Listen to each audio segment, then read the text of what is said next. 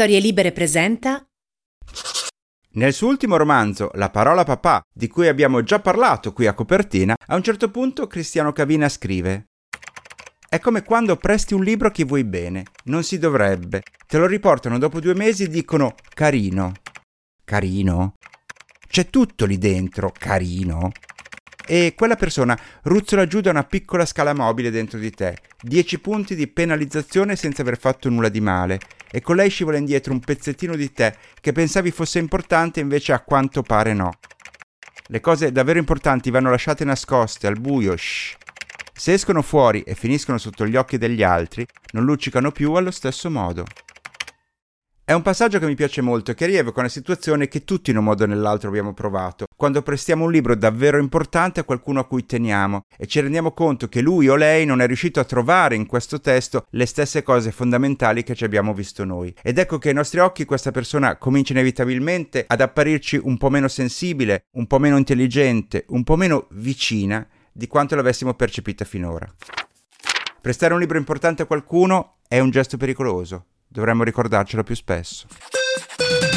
Sono lo scrittore Matteo Bibianchi e questo è Copertina, un podcast dove si spacciano consigli di lettura.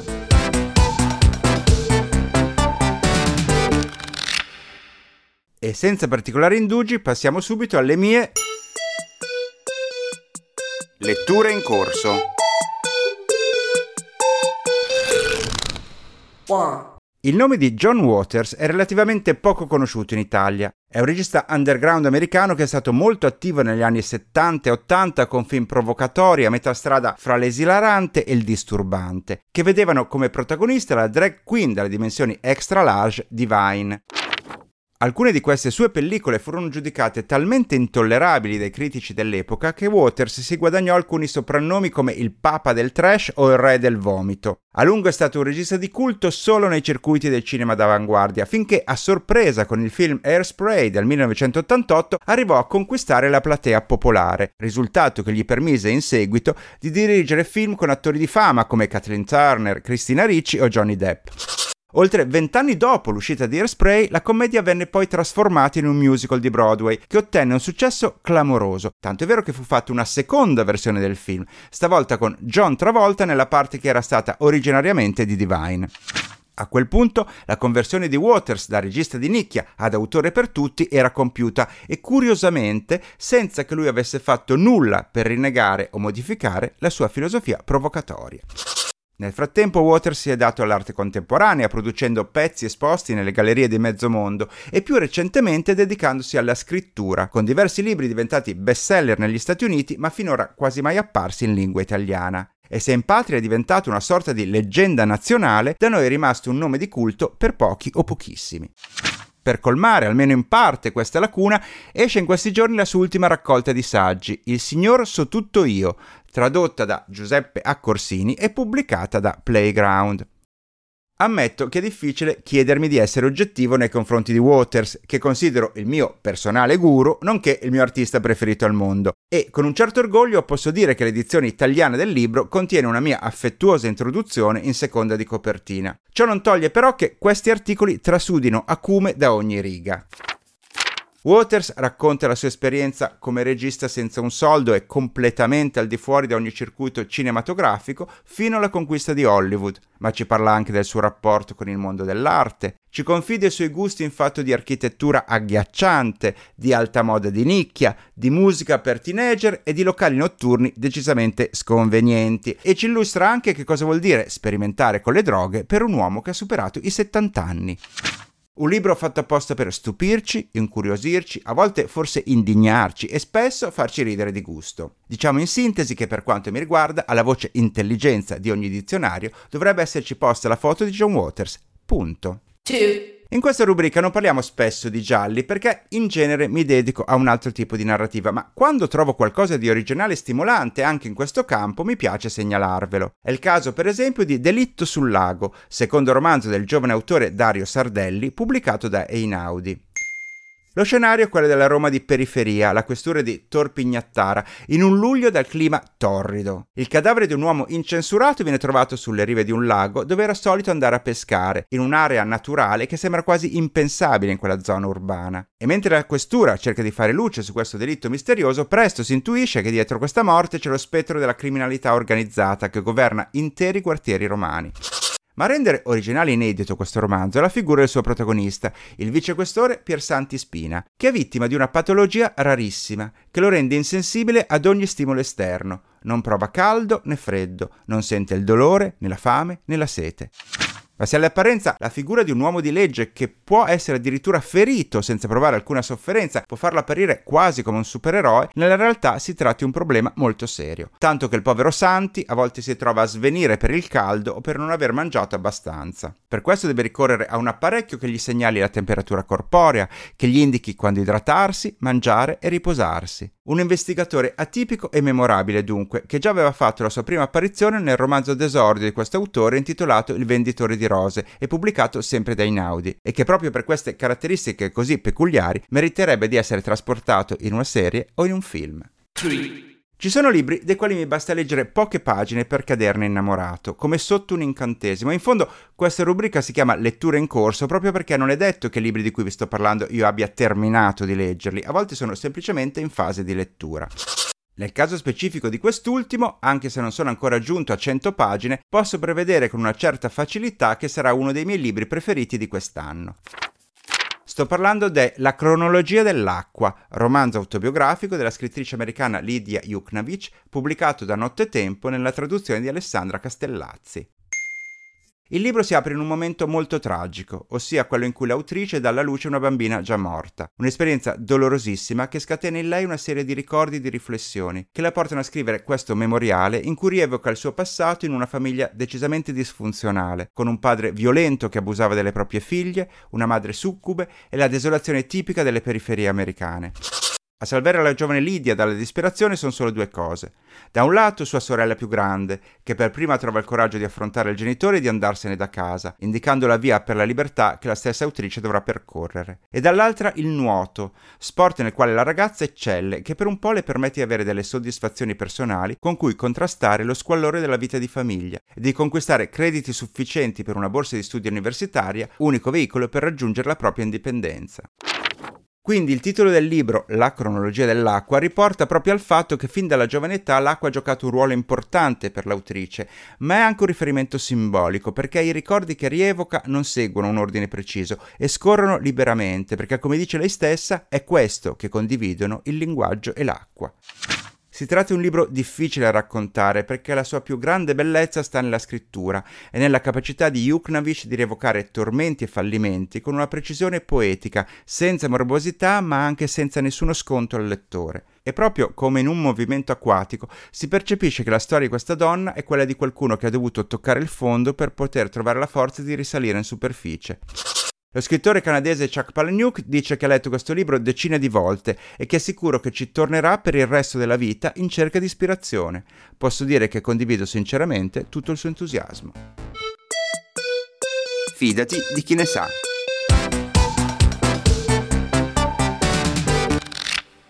E per il nostro consueto appuntamento con i librai, oggi ci troviamo con qualcuno che ha molta esperienza in questo campo. Attualmente è alla libreria Arcadia di Rovereto, in provincia di Trento, ma ha una lunga esperienza alle spalle. È con noi Giorgio Gizzi. Buongiorno Giorgio. Buongiorno, ben trovati. Allora, raccontaci un po', perché so che tu hai avuto diverse esperienze, sia con librerie indipendenti che con librerie di catena, fino a, ad arrivare a questa tua ultima libreria. Sì, eh, guarda, io ho iniziato tantissimi anni fa, questo è il mio trentesimo anno di attività come libraio, ho, ho iniziato facendo il libraio per caso a Londra, dove sono poi finito a dirigere una Waterstone in Charing Cross Road. Dopo una lunga esperienza inglese sono venuto per motivi affettivi, sono tornato in, in Italia. La vita privata sicuramente ne ha giovato, un po' meno il portafoglio sicuramente, e ho trovato una situazione complicata italiana che aspetta l'expat. Ho lavorato in diverse librerie dalla rinascita di Via delle Botteghe Oscure eh, molte librerie indipendenti, soprattutto a Roma e in uh, quella di Lugano in Svizzera. Poi eh, sono finito a dirigere due importanti librerie Feltrinelli a Roma, la Feltrinelli Largo Argentina e quella di Galleria Colonna che ho anche aperto. Questo un po' in, in pillole, circa 11 anni fa sono entrato in società con, la, con quella che oggi è mia moglie all'epoca non lo era, lei aveva una libreria indipendente, l'Arcadia appunto a Roma, a Casal Palocco, eh, sono entrato in società con lei e eh, ci siamo resi conto che c'era spazio per aprire una nuova libreria Arcadia perché una sola non era sufficiente perché eravamo molto cresciuti abbiamo deciso di farlo eh, in quella di Rovereto. Poi i casi della vita hanno fatto sì che eh, abbiamo fatto insieme alla scelta di lavoro anche una scelta di vita, abbiamo venduto la nostra libreria romana, abbiamo potenziato e ampliato quella di Rovereto che sta uh, funzionando benissimo come eh, devo dire funzionava quella di Roma se non ancora meglio. Questo in, in soldoni è la mia storia. È interessante il fatto che tu da italiano ti sei trovato a dirigere una libreria inglese, ecco, questa potrebbe essere un'esperienza interessante da raccontare. Sì, è molto interessante anche perché ci sono due, i mercati sono completamente diversi, dominati anche da regole diverse, come forse saprai in Italia eh, c'è il cosiddetto diritto di resa, nel Regno Unito invece eh, non sanno neanche che cosa sia. Questo giustifica il fatto che spesso nelle librerie inglesi come nelle librerie americane si vedono uh, libri svenduti a prezzi folli perché gli acquisti iniziali da parte del libraio sono stati sbagliati. La seconda differenza è che ovviamente il mercato inglese, eh, come tutto il mercato anglosassone, è decisamente più ampio, più grande a livello di numeri. Storicamente è un paese nel quale si legge di più, nel quale c'è una forte attenzione ad alcuni settori che sono abbastanza negletti da noi, vedi ad esempio il caso clamoroso della letteratura di viaggio che solo recentemente si sta imponendo nel mercato italiano, ma che eh, predomina in molte librerie inglesi. La terza differenza è eh, il fatto che in, uh, nel Regno Unito esiste un approccio alla professione del libraio estremamente professionale, quindi una scuola che certifica l'avviamento alla professione, un po' come avviene anche in Germania, laddove è previsto un tirocinio, e che consente al uh, libraio di uh, avere tanto delle competenze di base per gestire da imprenditore la propria attività quanto di fare il libraio con eh, un maggior numero di strumenti a disposizione. Quasi tutti i librai inglesi sono eh, capaci di leggere con la lettura veloce che è un sistema che ti permette nella grande mole di novità che arrivano ogni settimana in libreria di orientarti e di saper orientare poi il cliente che ti rivolge delle domande. Questo è davvero molto interessante, non sapevo di questa caratteristica di essere istruiti a leggere velocemente, è, è davvero curioso.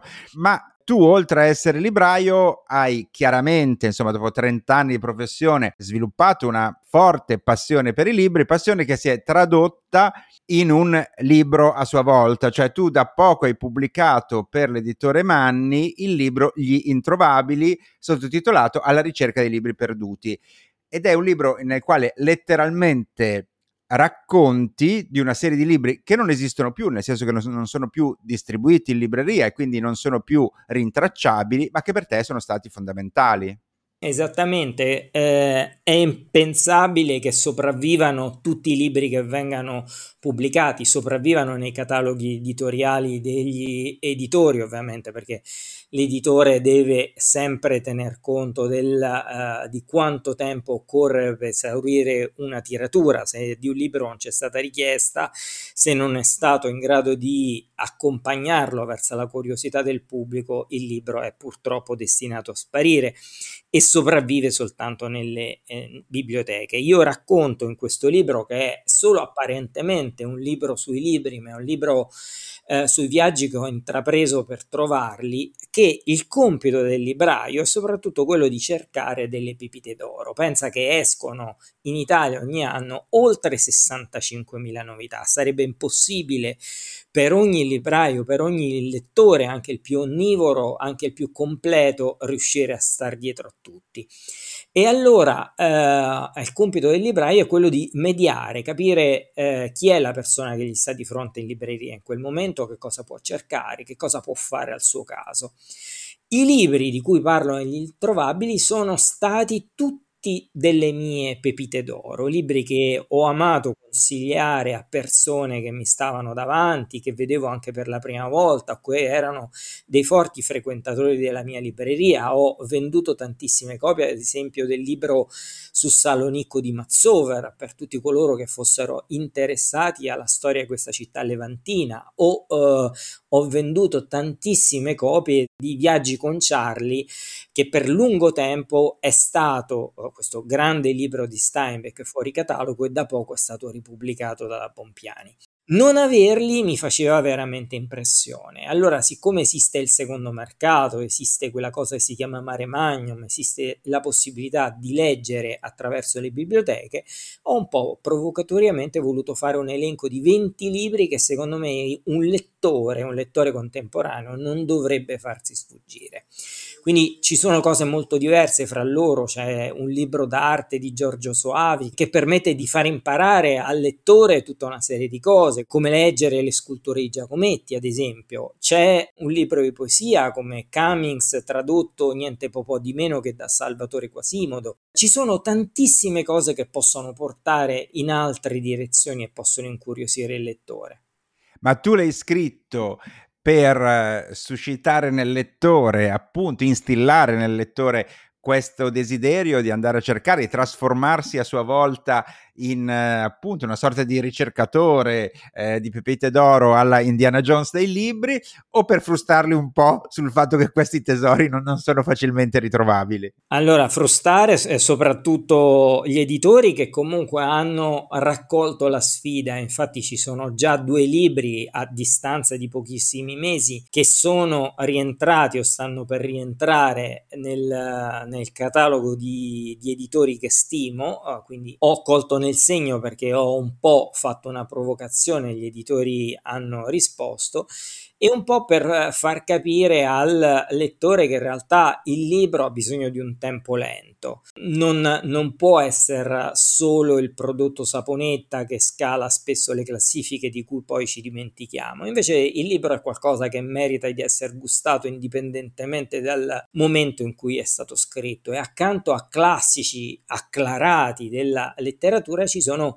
libri che eh, spesso per tutta una serie di motivi non hanno sfondato nel nostro paese o che pur vendendo una prima edizione l'editore non ha deciso di ristampare.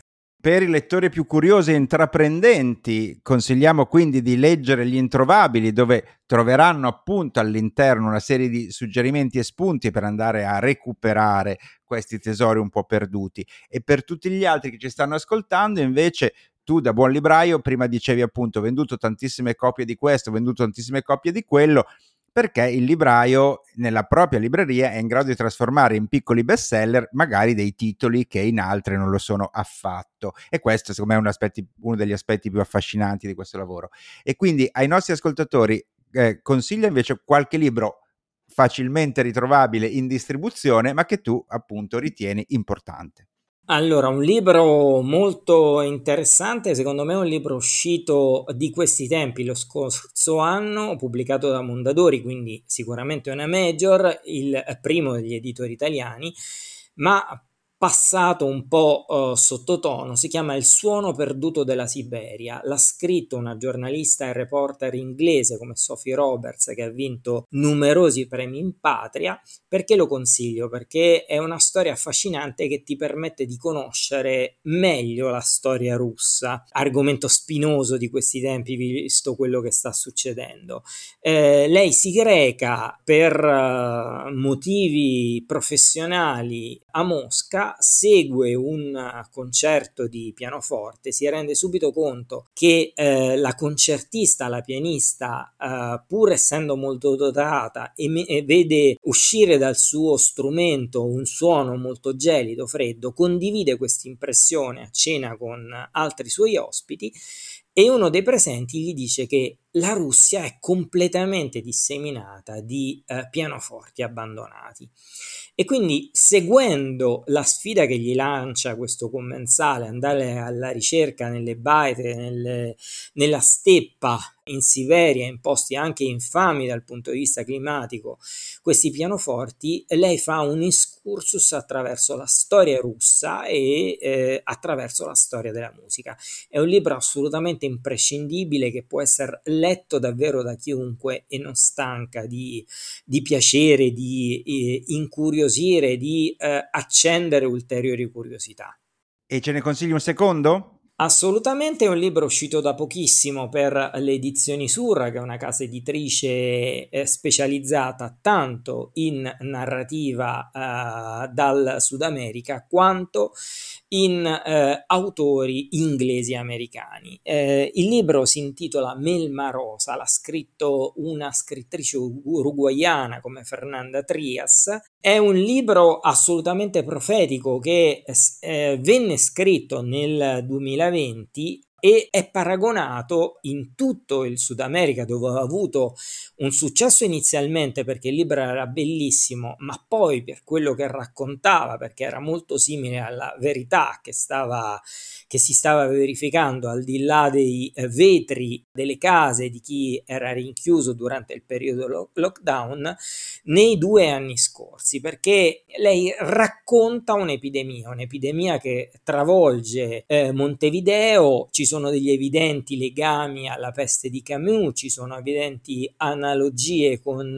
l'Eternauta, lo straordinario fumetto che descrisse la dittatura argentina praticamente in presa diretta negli anni 60 ed è scritto con uno stile particolarissimo, un'altissima scrittura, è eh, veramente una delle migliori uscite di questo 2022, consigliato non soltanto a chi ama le distopie, ma anche a coloro che eh, vogliono un approccio nuovo con la letteratura sudamericana contemporanea che non è solo realismo magico. Beh, Giorgio, sei veramente un affabulatore e mh, mm, capisco come fai a, a, vendere tante copie di libri che altri non riescono a vendere perché sei perfetto in questo. Io ti ringrazio e ti auguro mh, mm, ancora grande successo con la tua libreria Arcadia e invito i nostri ascoltatori a seguire i tuoi suggerimenti negli introvabili. Ma grazie a voi. Altre voci, altre stanze.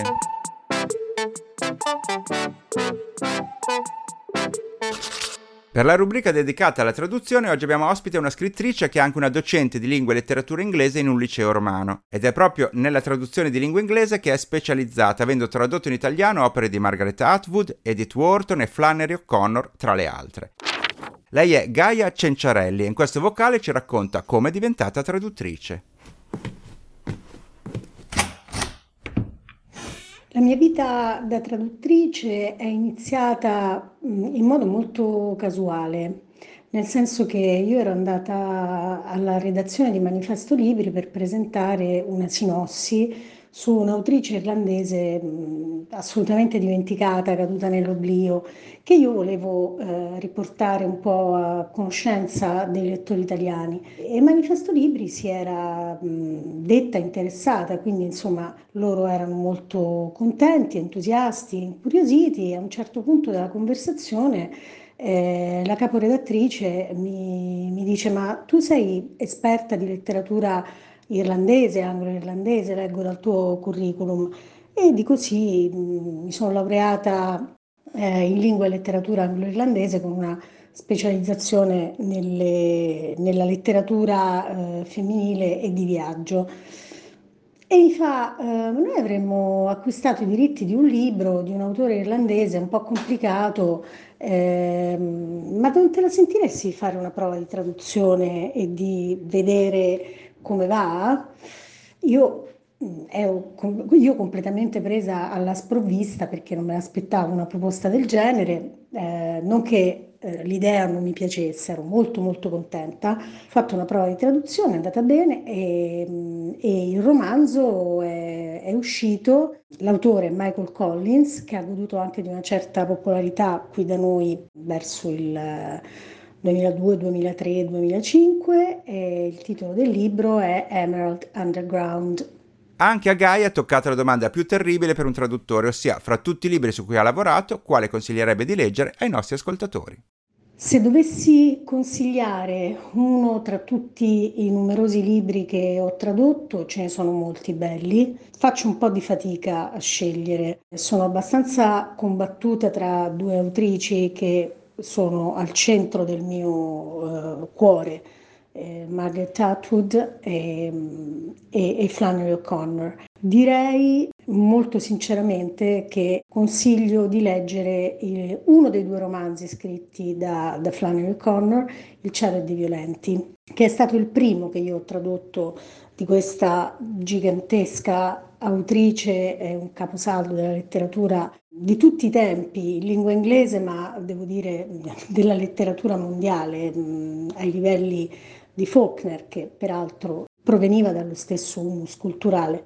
E quindi niente, sì, io consiglierei eh, questo romanzo per la sua spietatezza, per la sua crudeltà, per la, per la lingua usata e gestita in modo davvero esemplare. Ancora si insegna scrittura creativa prendendo ad esempio Flannery O'Connor e i suoi romanzi e soprattutto i suoi racconti, lei è maggiormente e massimamente conosciuta per la forma breve, però eh, questi due eh, romanzi che ha scritto, Wise Blood e The Violent Buried Away, tradotto appunto in italiano con il titolo Il cielo dei violenti, Ecco, quest'ultimo romanzo in particolare mi sento di consigliarlo davvero con, con tutto il cuore, eh, con il cuore e con la testa, perché è un capolavoro. E con l'intervento di Gaia noi siamo giunti agli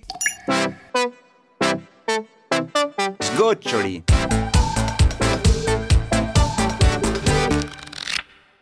Qui a copertina non ci occupiamo direttamente di letteratura per l'infanzia o per ragazzi, ma ogni tanto è capitato che fra i librai o gli scrittori ospitati qualcuno consigliasse libri per giovani lettori e quando questo accade spesso uno dei nomi più citati è quello di Bruno Tognolini, autore che nel 2007 non a caso si è aggiudicato il premio Andersen come miglior scrittore di libri per ragazzi. E proprio a lui ho chiesto di consigliare un libro ai nostri ascoltatori. Scopriamo insieme se si tratti di un libro per ragazzi o no.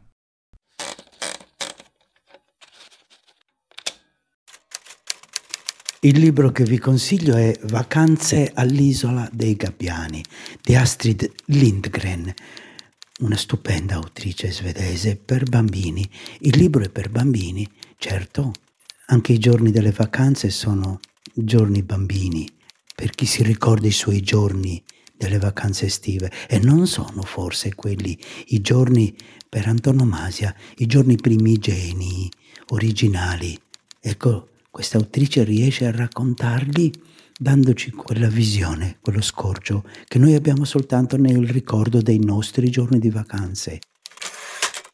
Giorni che si susseguono, lievi, leggeri, questo genitore solo, con una figlia diciannovenne che fa un po' da mamma a tutti quanti, con due scatenati tredicenni e con un bambino piccolo amante di animali e di fiori e fanno amicizia tutti con gli abitanti del luogo e così passano questi giorni per noi che li vediamo trascorrere, diventano nostri perché sono i giorni di tutti.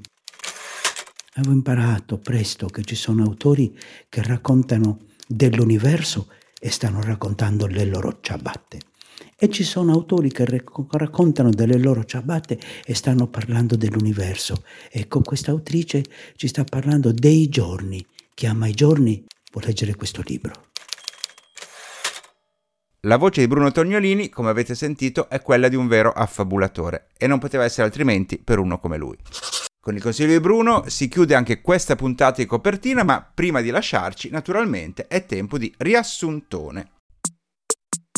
Io vi ho parlato di Il signor su tutto io di John Waters, Playground, Delitto sul lago di Dario Sardelli e Inaudi, La cronologia dell'acqua di Lidia Juknovic, Nottetempo, il libraio Giorgio Gizzi, della libreria Arcadia di Rovereto, autore del libro Gli Introvabili, edito da Manni, nel quale illustra svariati volumi che varrebbe la pena di recuperare, fra i libri invece disponibili normalmente in libreria ci ha consigliato Il suono perduto della Siberia di Sophie Roberts, Mondadori e Melma Rosa di Fernanda Trias, Sur.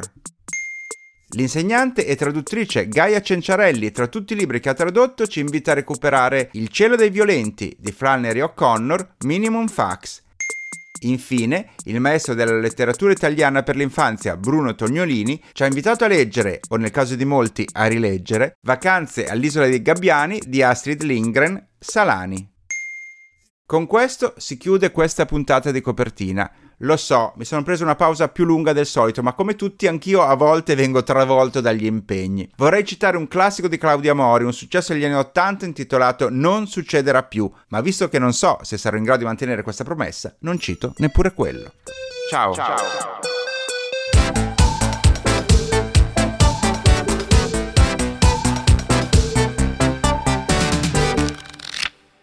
Una produzione storielibere.fm di Gianandrea Cerone e Rossana De Michele.